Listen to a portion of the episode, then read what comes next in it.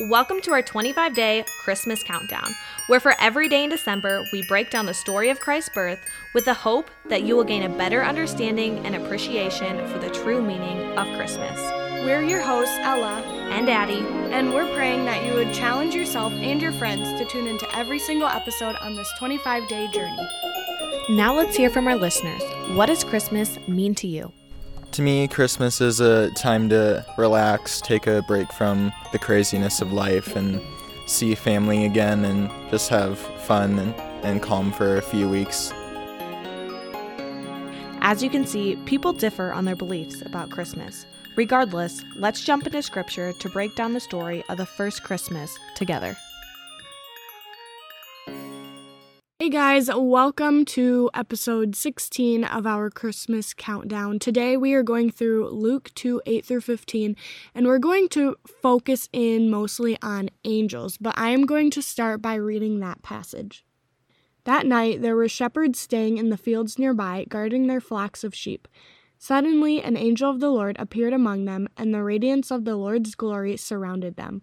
They were terrified, but the angel reassured them. Don't be afraid, he said. I bring you good news that will bring great joy to all people.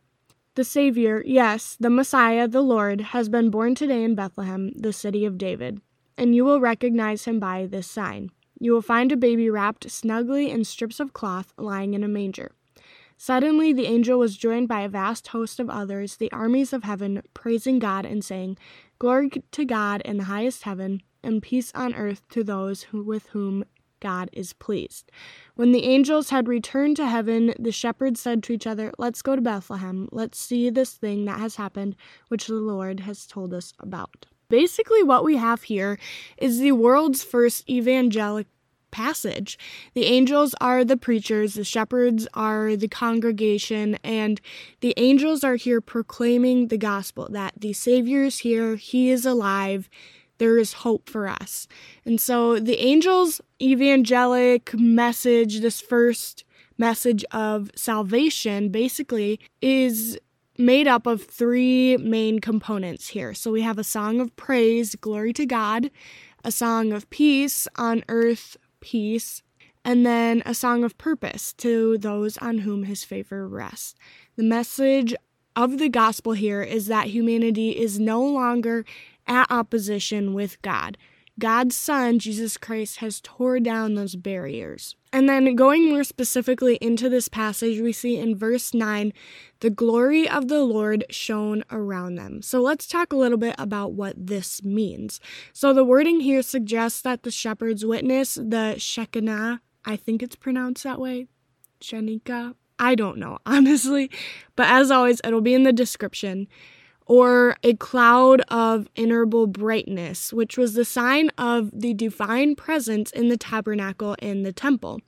So, this sign of God's presence, which had previously been a privilege of priests to see when they were in the temple, was now granted to the shepherds. This is just yet another sign of how the Messiah is here, he is alive, and he has tore down those barriers between God and us and he allows a relationship with God. So the Jews of that day longed for their Savior. They prayed for their Savior. We've kind of talked about this in some of our Zechariah and Elizabeth episodes, but they expected their Savior to free them from the Roman rule. The angel's message of the Savior's arrival meant something way more important than freedom from the Roman rule at this time.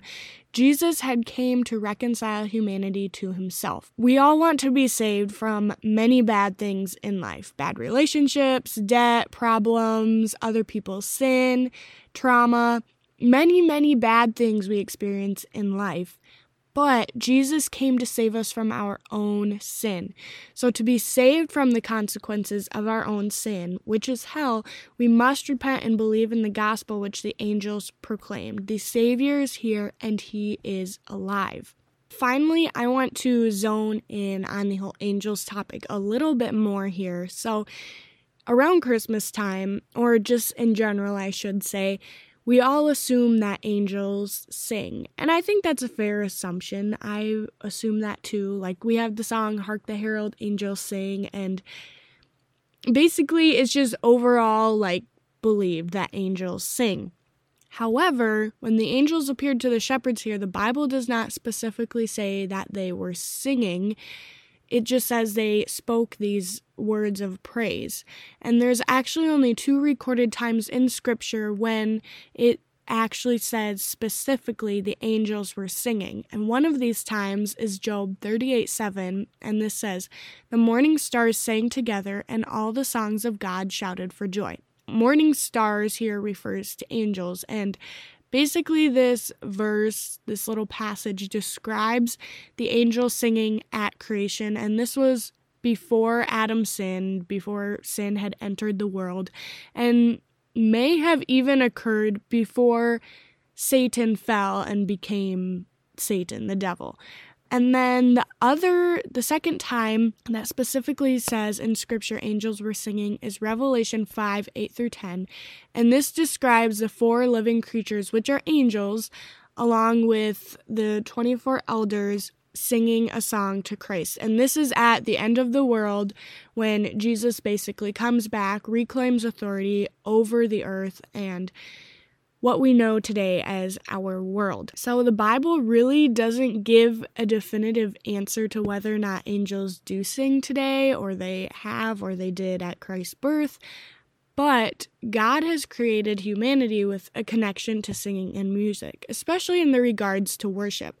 The angel's words in poem form here in Luke 2 definitely implies that the angels may have been singing, and it would seem logical that God created angels with the same ability to sing as humans.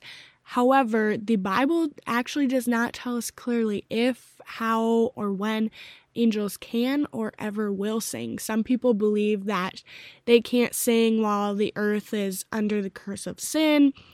There's a lot of different theories out there. But like I said, the Bible does not give us a definitive answer on this. I just thought that was a really interesting point, um, especially as we're kind of talking about angels today. But so that is basically all I have today for our scripture passage that we are going through. I hope you all enjoyed, learned something new, and I will talk to all of you tomorrow. We really hope you enjoyed today's episode. Make sure you tune in tomorrow so you don't miss out on any of the fun. Challenge a friend to start listening and make sure to share this episode. Let's spread the true message of Christmas everywhere.